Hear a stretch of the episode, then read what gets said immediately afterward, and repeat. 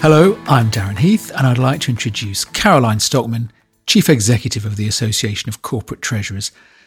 Today continues our second Strategic Insights series of short podcasts, and I'm intrigued to hear more about Leaving Things Behind, which is the title of today's session. Thanks, Darren, as ever. I think it's a real art to be able to leave things behind us, to learn from them, but not let them affect us in a negative way by fixating on them or worrying to a degree which isn't healthy. I think we often have a tendency to do just that. I'm getting better at how to deal with this, but in the past I would be affected for several hours. And during that time, a lot of my energy was misdirected and wasted on something which I could do nothing about. I've thought about this a lot and brought the tendency under control, thank goodness. But I've noticed the problem coming up a lot through the experience of the COVID pandemic, and people have been suffering because of it. I've talked with colleagues who've had similar tendencies and experiences, and the whole series of lockdown experiences we've been having here in the UK have tended to exacerbate the problem, if not already under control. It's just what stress can do to us. Through the crisis, there have been so many regrets that people have built up, whether on the more trivial level, though it might not seem so at the time, such as foregoing a holiday, or the clearly more serious situation where we couldn't say goodbye to a loved one or someone was taken from us before their time. For those latter situations, we may need professional help to see us through these incredibly tough times. But in terms of the many other smaller regrets, for instance, someone mentioning early on in the first UK lockdown that they were regretful because they weren't making any new memories there are some relatively simple steps we can take to stop feeling that terrible sinking feeling of loss we might be experiencing. And don't get me wrong, I feel too that the absence of those things we would normally do to create memories and experiences that we would look back on with pleasure has left a gap. But in some ways, that gap has been filled by other new experiences where we've been lucky and where we have had the ability to recognize them. We can't go back in time and we can't change forces outside our control. So, what can we do? One of the answers is that by being in the present, which we've talked about before in this series, then it's difficult, if not impossible, to also be in the past. By focusing on the here and now and getting on with it, we can shake off some of those negative feelings already. We can also do some of our own mind talk by telling ourselves repeatedly that we can't change what's happened and we need to focus on what we do have under our control, we start to believe that and then can let go of things more readily. We get into a habit of thinking about what we can do, which gives us hope and in turn a more positive frame of mind.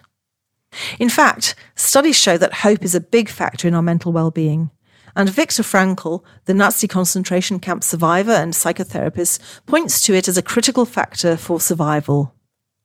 If we keep circling back to regrets, and form a view of the world that says there's nothing to look forward to, then we can seriously affect our mental health. And the issue is that we thereby keep increasing the impact, as the more we tell our mind something, the more it believes. That's why, for instance, I recommend restricting watching the news to about once a day. Thinking through some of the positives can also be helpful in terms of letting go of regrets. And this can be on a micro or macro level. We may be lucky enough to experience more of nature during lockdown, or it may be the kindness of a stranger. We may observe scientists worldwide working together to find solutions, or it might be that we see tangible progress on the ESG or environmental, social, and governance front. It's a good idea to note the positives down and reread your list on a regular basis, adding to it.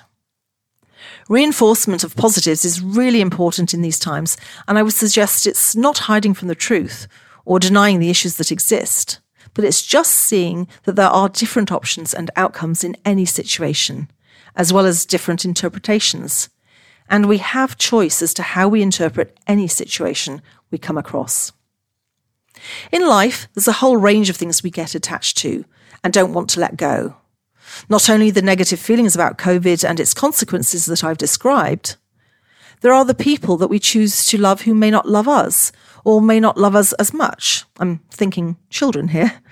The ideas we don't want to change, the first drafts we write and don't want to abandon, and all the things we did to get us where we are. As per the book, What Got You Here Won't Get You There by Marshall Goldsmith, we suffer from the delusion that if we continue doing things the same way, our path to success will continue unimpeded. Einstein's definition of insanity, in fact. The book and theory tell us that what we did previously might have been holding us back from even greater success. Who knows? In today's fast paced and changing environment, we're possibly self limiting in terms of our potential, as well as that of the world, as we just can't see beyond our preconceived ideas on life and what gives us satisfaction and pleasure. And the current times really highlight this. So, be in the present, let go of the regrets around the pandemic that do not serve you well, and you'll find you're already starting to enjoy life more, as well as get the most out of it.